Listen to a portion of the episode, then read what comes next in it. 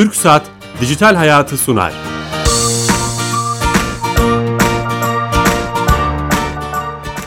Herkese merhaba, ben Bilal Eren. Teknoloji ve dijital çağın hayatlarımızı etkileyeni konu edindiğimiz Dijital Hayat programımıza hoş geldiniz. Her cuma bir başka konu ve konukla sesimizin ulaştığı her yerde kulaklarınızda misafir olmaya devam ediyoruz. Bu hafta bir başarı hikayesini ve e, sosyal medyanın gücüyle paylaşarak çoğaltma etkisiyle onun etkisini e, konuşacağız. Bu başarı hikayesi piyanist ve müzisyen Büşra Kayıkçı'ya ait. Kendisi telefonla konuğumuz olacak ve tüm bu etkiyi, rolü, kritik rolü e, kendisinin hikayesiyle konuşmaya çalışacağız. Ama öncesinde her hafta olduğu gibi sponsorumuz TürkSat'a bağlanacağız ve Türkiye Gov.tr'den yani kamu hizmetlerini dijitalleştiren platformdan bir hizmeti, servisi, uygulamayı kendilerinden dinleyeceğiz. Fatih Çiçek telefon attığımızda. Fatih Bey.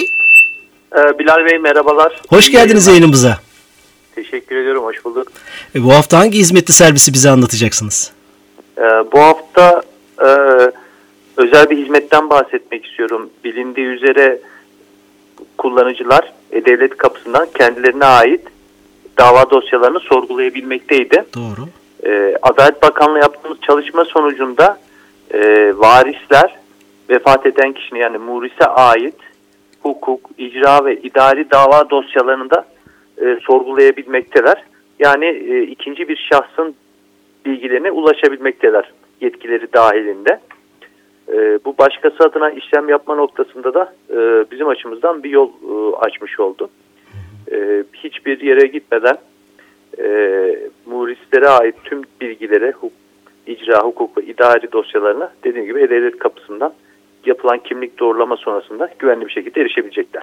Vekaleti olan e, insanlar vekalet, vekalet evet, evet. sorgulaması yapılacak. Evet. Adalet Bakanı'ndan varislik belgesini almış kişiler e, bu bilgilere ulaşabilecek. Hmm, çok enteresan ve güzel bir hizmet. Bu vekaleti evet. tanımlama ekranlarına geçtikten sonra bir başka kişinin de icra ve dava dosyalarına dahilinde, evet, yetkisi dahilinde. Evet, evet, o varislik bilgisini yapılan doğrulamayı geçmesi durumunda bu e, sorgulamaları yapabiliyor. Bu fiziki alanlardaki birçok aslında yoğunluğu da giderebilecek önemli bir gelişme, e, önemli bir özellik. Elinize sağlık. Çok teşekkür ederim. İyi yayınlar diliyorum. Sağ olun, teşekkürler. Evet, Fatih Bey'e de bağlandık ve yeni bir özelliği, hizmeti kendilerinden dinledik Dijital Türkiye'den. Yeni katılan dinleyicilerimiz vardır. Piyanist ve müzisyen Büşra Kayıkçı ile beraber olacağız. Büşra Hanım telefon attığımıza. Büşra Hanım. Merhaba. Hoş geldiniz yayınımıza. Hoş buldum. Nasılsınız? İyiyim, teşekkürler. Siz nasılsınız? Sağ olun, teşekkür ederiz. Ee, korona günlerinde dikkat etmeye e, çalışıyoruz. E, yayını açarken, e, sizi takdim ederken başarı hikayenizin ve e, sosyal medyanın bunda etkisini konuştuk. Kritik e, e, buradaki etkisini. Bunları konuşacağız ama sizi tanıyabilir miyiz? Dinleyicilerimize sizi tanıtmak isteriz. Tamam, tabii ki. E, teşekkür ederim bu arada davetiniz için. Şeref verdiniz. Ee, ben müzik yapıyorum hali hazırda şu anda. Ee, fakat oraya gelene kadar bir sürü farklı aşamalardan geçtim diyebilirim. Öncelikle üniversitede aslında iç mimarlık okudum. Ee, üniversiteye gelene kadar ise çocuk yaştan itibaren işte 9-10 yaşlarında e, piyano, resim, bale, e, tiyatro gibi e, sanatın birçok dallarında üniversiteye kadar e, eğitimler aldım. Düzenli bir şekilde eğitimler aldım. E, daha sonra mimarlık fakültesine geçtim. E, oradan mezun olduktan sonra e, bir süre daha bu mesleği icra ettim. 2018 yılı civarı biraz e, mimari faaliyetlerden uzaklaşmaya başladım. Orada bir kırılma oldu benim için açıkçası. E, ve bazı arayışlar sonucunda e, şu an bulunduğum yolu e, tutturdum diyebilirim. Şu anda da müzik yapıyorum. E, piyano için minimalist ve neoklasik eserler besteliyorum. Melodiler besteliyorum. E, bir buçuk yıl oldu aşağı yukarı aslında e, bu serüvene başlayalı. Böyle. Ne güzel bir serüven. İyi ki bu yola girmişsiniz. E, ben sizi kişisel olarak Twitter'dan e, görme şansı oldum. E, e, sanırım bu e, görünürlüğün artması, e, bu paylaşımların artmasında herhalde sosyal medyanın çok büyük etkisi oldu. E, oradaki hikaye nasıl bir hikaye? Evet tabii ki. Ee, yani şimdi şöyle aslında standarda baktığımız zaman bir müzisyenin başlama hikayesine baktığımız zaman arkada büyük bir ekip vardır. Hani menajer, plak şirketi, Doğru. E, ses mühendisleri, e, işte albüm yapılacak kapağı fotoğrafçısı, video çekilecek yönetmeni vesaire kocaman bir ekip var arkada. E, fakat ben te, tek başıma e, başladım. Tek kişilik ordu misali. Evet, evet tek başıma başladım. Şöyle 2018 yılında ufak bir atölye açtım. Böyle bir oda bir atölye orada başladım. Ee, hemen tabii orayı açar açmaz bir şeyler üretmeye başlamadım. Aslında e, bir yıl boyunca aşağı yukarı e, farklı janralara ait müzikleri piyanoya uyarlamaya çalıştım. E, cover hani dediğimiz hı hı. çalışmalar yaptım ve bunları sosyal medya hesabıma yükledim. E, sanat alanında da, resim alanında da illüstrasyon, sulu boya illüstrasyonları vesaireleri e, bunlarla alakalı çeşitli çalışmalar, arayışlarım oldu. Kendi dilimi, stilimi nasıl bulabileceğime dair. Yine yapılmış işleri inceledim, sürekli çalıştım. Böyle bir arayışla bir yıl kadar geçti ama bu arayışlarımı da hep paylaştım. Ve bu paylaşımlar yavaş yavaş dikkat çekmeye başladı.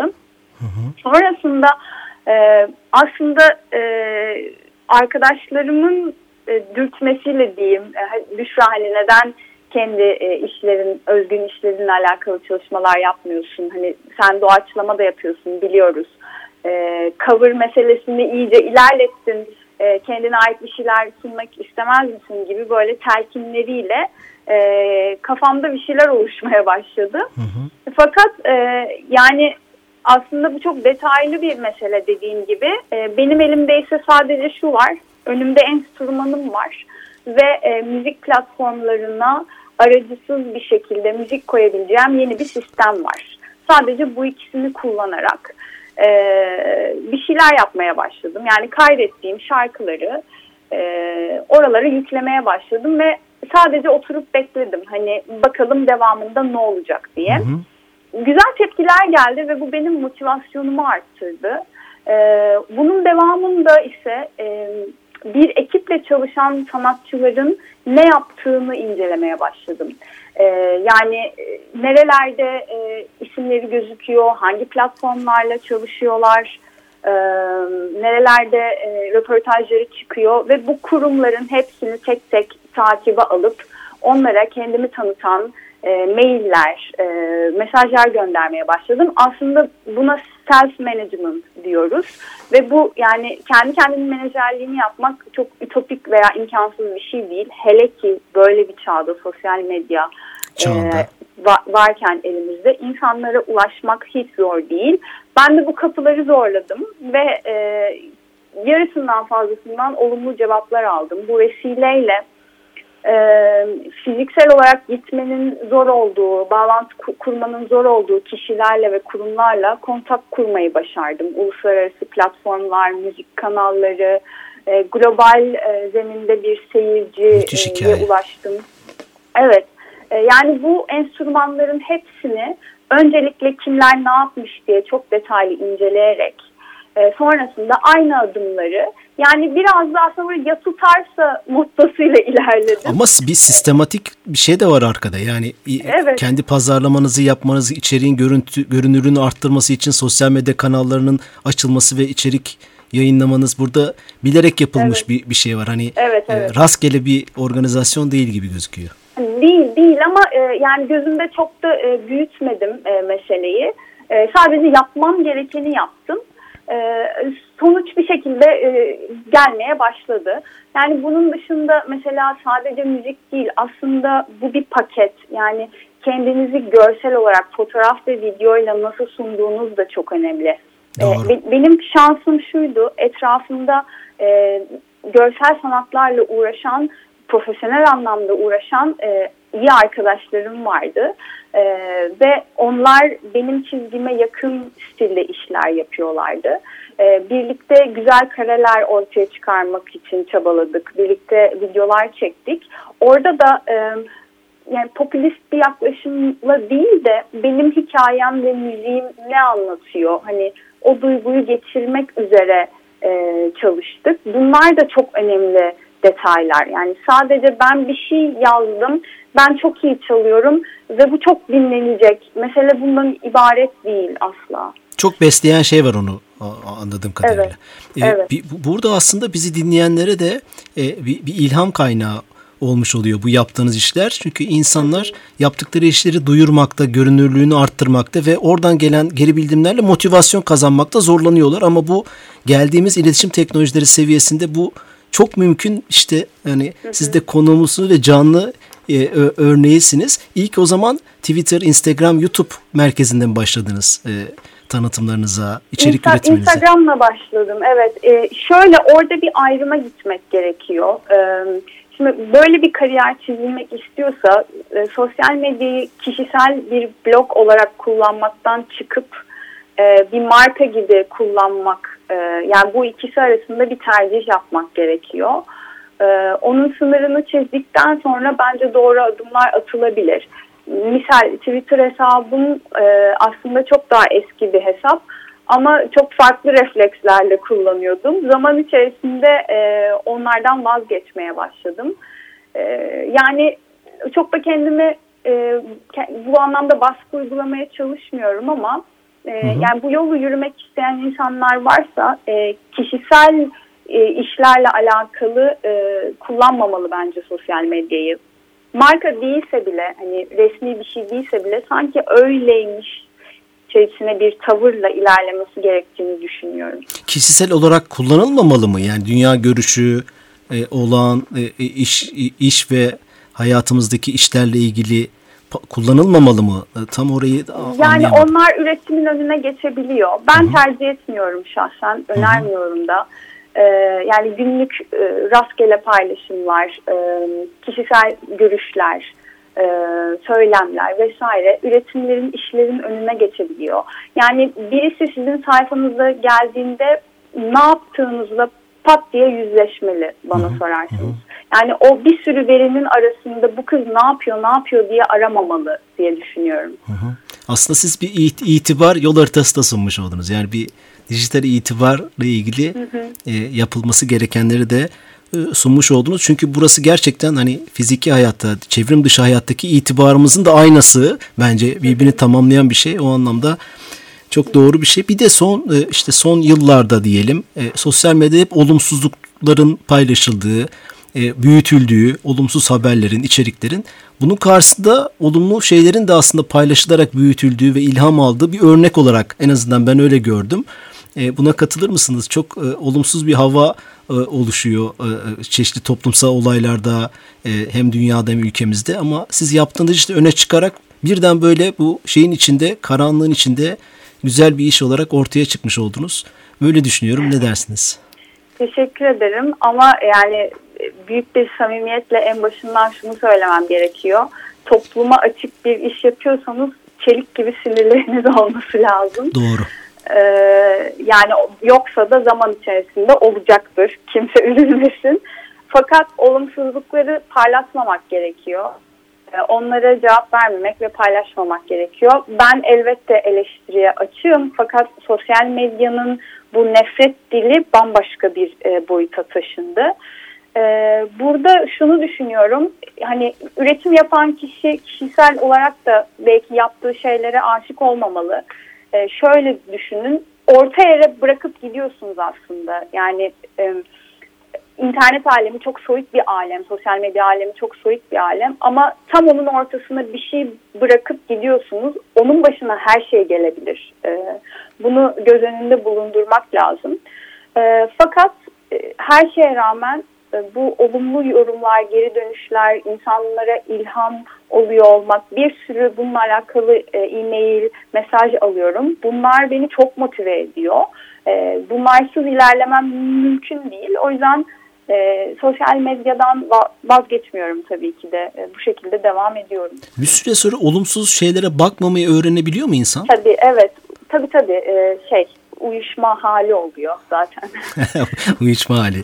Evet. e, o burada özellikle e, bilmiyorum Twitter'da, e, Instagram ve YouTube'da belki o kadar yoğun değildir ama Twitter'da büyük bir nefret dili var. Giderek de artan. E, mecranın kendisi de bu konuda pek bir şeyler yapmak e, istemiyor. Doğal akışına bırakmış gibi. Ama orada sadece işe odaklanmak bence e, hiç cevap Kesinlikle. vermemek e, şey iyi bir yol olabilir. Bu anlamda başarılar e, diliyorum. Şu, o zaman şöyle anlıyorum. siz mecraları kendiniz büyüttünüz ama şu an bir profesyonel ekiple mi çalışıyorsunuz? Ee, Şu an, arka evet. tarafta. Evet evet yani yavaş yavaş ekibimi oluşturmaya başladım. Ee, yani bu vesileyle bir sürü insanla tanıştım. Bir sürü güzel insanla tanıştım. Ee, yani ilk şeyler sunduğumda müzik platformlarına e, yaptığım çalışmaları yüklediğimde hakikaten hiçbir şeyden haberim yoktu. Ee, çok böyle gözümü karartmış bir şekilde e, kayıtları yapıp e, yükledim. Ama adım adım ben de hani hep birlikte büyüyoruz. Yani herkes buna şahit oluyor aslında. Böyle bir durum Çok çok çok kanal da var işte podcast var, video Evet. mesajlaşma, paylaşma uygulamaları var, başka birçok kanal var. Hepsinde var olup ilerlemek de kolay değil. Hepsinin kendine özel e, trikleri, özellikleri var. E, peki bu e, bundan sonraki içerik üretimini podcast, YouTube bu taraflarda mı devam? Yani tamamen dijital olarak mı devam etmeyi e, dünyanın gittiği yön olarak? Siz de öyle mi düşünüyorsunuz? Hedefiniz bu mu? Şöyle, e, hayır yani ben şimdi bu bir buçuk yıllık çalışmam vesilesiyle aslında m, profesyonel zeminde de birçok kuruma ulaştım. E, mesela müzik piyasasında üç tane majör şirket vardı. Üçüyle de bağlantım var şu anda.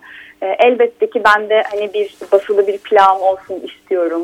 E, turnelere, konserlere çıkmak istiyorum. Bu anlamda adımlar atıldı. Hani sadece sosyal medyanın içinde kalmış bir kariyer planlamıyorum. E, geçtiğimiz ay mesela e, Almanya'da bir konser ajansına kaydoldum ve 2021 yılına dair Avrupa'da bir sürü e, tarih planladık şu anda. E, Fiziki sonraki- olarak da katılacak mısınız bu konserlere yoksa hep gene katılacağım fiziksel tabii ki de yani bu süreçler bittikten sonra e, 2021 sonbahar için planlar yapıyoruz şu anda. E, onun dışında hani ben benim şu anki güncel hedefim e, single yayınlamak çünkü süreç çok belirsiz. Fakat bir sonraki albüm için yani 9-10 şarkılık bir albüm için açıkçası albümün bir evi olsun istiyorum. E, daha global bir çalışma yapılmasını istiyorum. Onu biraz daha bekleteceğim gibi gözüküyor.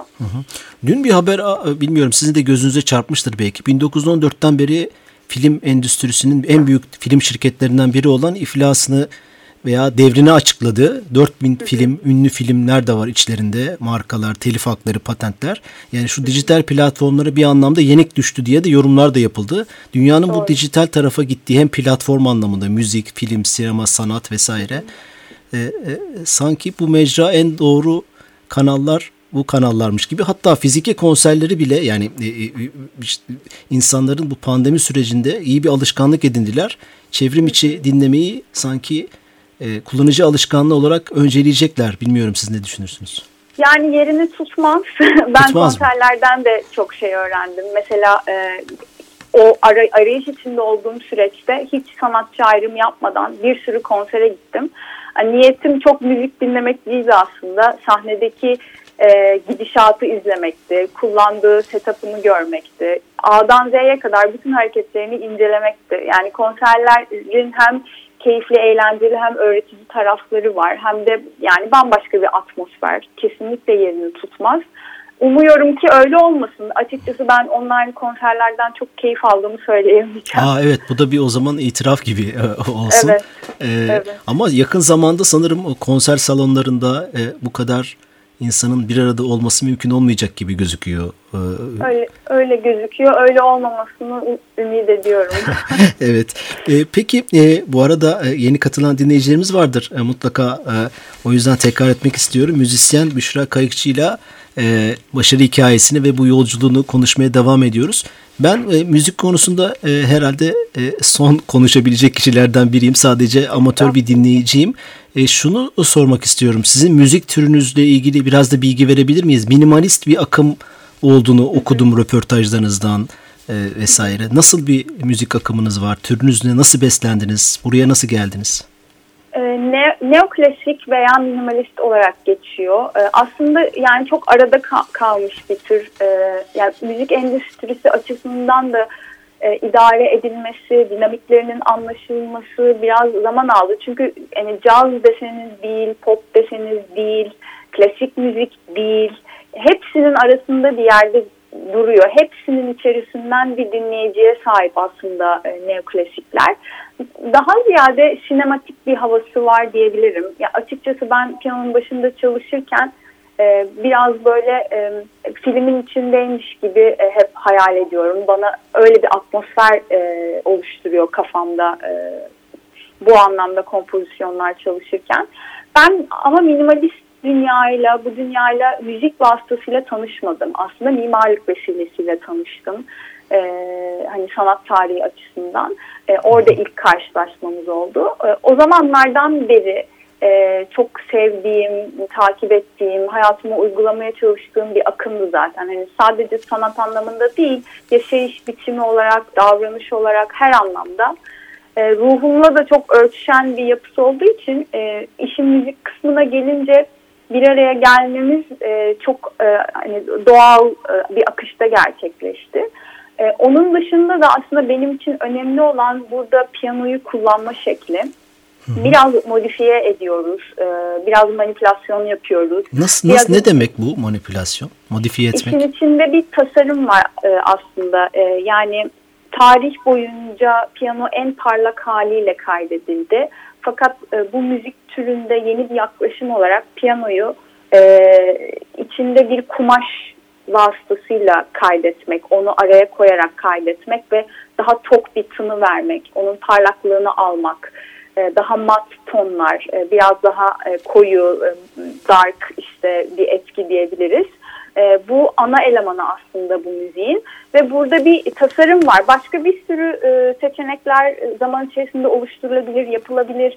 E, aslında bu bir tasarım dünyası. Daha sonradan kaydettiğiniz şeyleri bilgisayara yükleyip yine e, sesin her türlü özelliğiyle oynayabiliyorsunuz ve e, benim mimarlık fakültesinden getirdiğim bir tasarımcı kimliğim var sonuçta. E, o dünyaları keşfettikçe e, ikisi bir araya geldi ve hani tabiri caizse işte bu dedim. Yani ben hani çocukluğumdan getirdiğim müzik kimliğimle mimarlık fakültesinde kazandığım tasarımcı kimliğimi birleştirebildiğim bir alan buldum kendime. Hı hı. E, dolayısıyla ilerlemekten çok keyif alıyorum, çalışmaktan çok keyif alıyorum iş olmasının dışında. Hı hı. Bu müzik türünü belki doğru daha iyi tanıyabilmek için işte hani bir çırpıda söyleyebileceğimiz Mozart, Bach, Beethoven gibi klasik müziklerinin bir yeni nesil bir versiyonu mu minimalist, neoklasik müzik öyle tanımlayabilir miyiz? Yoksa ee, e, e, nasıl bir... Şöyle öncülerinden e, birkaç isim vereyim. Mesela Philip Glass var. Ee, daha ziyade film sektöründe gördüğümüz bir müzik türü aslında bu. Performansa dayalı bir müzik türü değil de çünkü klasik müzik daha çok performansla alakalı bir tür. Ama e, neoklasik ve minimalistler için film dünyasında yerini bulmuş. Daha çok orada var olmuş. 20. yüzyıla ait bir şey diyebilir miyiz o zaman? Evet film, yani film... Bir, bir, bir yüzyıllık bir geçmişi var aslında bütün bu yeni dünyaların. Elektronik müzikle birlikte ilerleyen bu yeni dünyaların bir yüzyıllık geçmişi var. Ee, ama daha ziyade film sektöründe vücut bulduğunu söyleyebiliriz. Bir röportajınızda okudum. Film müzikleri de yapmak istiyorum. Umarım bu şeyiniz de gerçekleşir.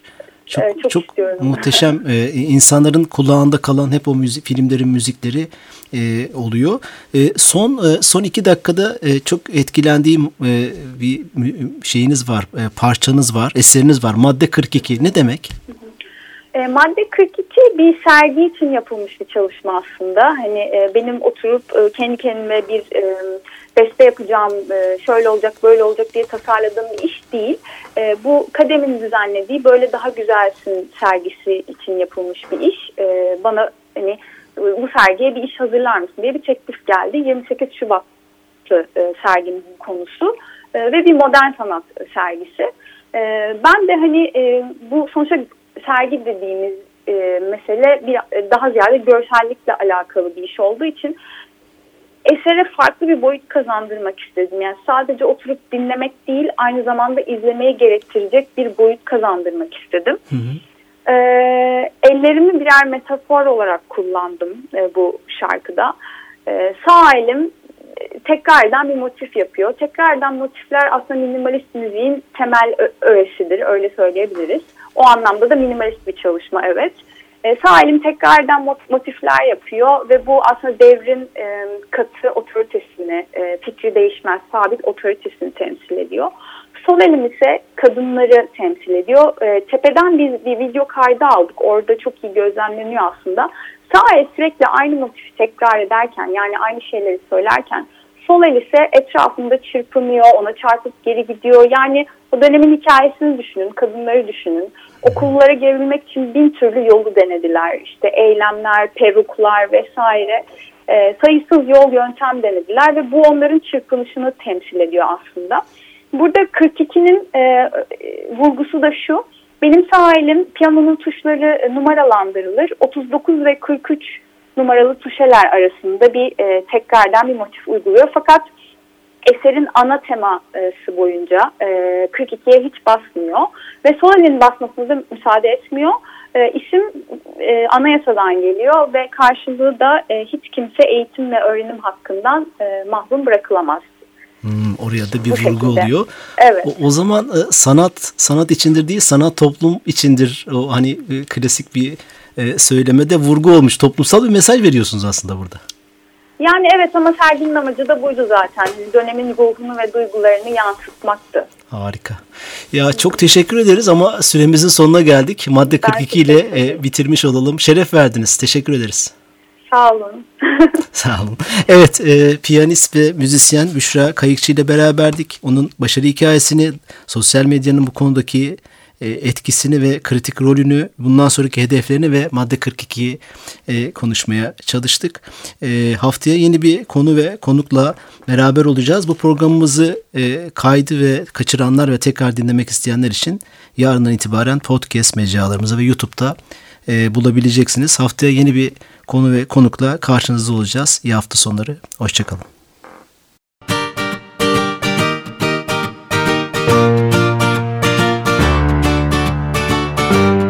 Türk Saat Dijital Hayatı sondu.